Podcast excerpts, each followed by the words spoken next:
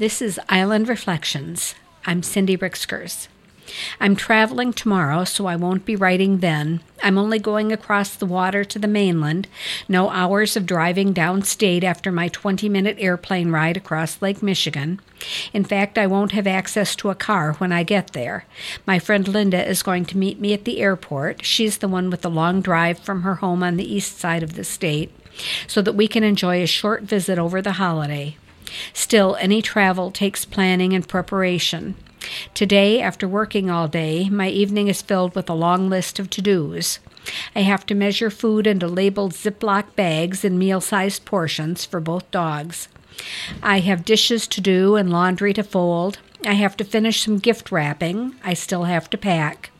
Most importantly, I have to set aside time to give each dog some extra attention because tomorrow they go to the kennel. Tomorrow is busy too, right up until I step foot on the mainland. I have to load the car, then drop the dogs off before 9:30. Then I open the hardware for any last-minute shoppers. If the weather turns lousy, I may have to get on an earlier flight. Having at other times spent long hours at the airport several days in a row waiting for a fog to lift or a weather system to ease, I'll be nervous until the plane gets in the air. Once I'm there, I'm sure I'll have a jolly time. With these few moments snatched from all I should be doing, I wish the very best of the season to all of you. Blessed holidays, happy Christmas, peace, joy, love. Merry, Merry, Merry.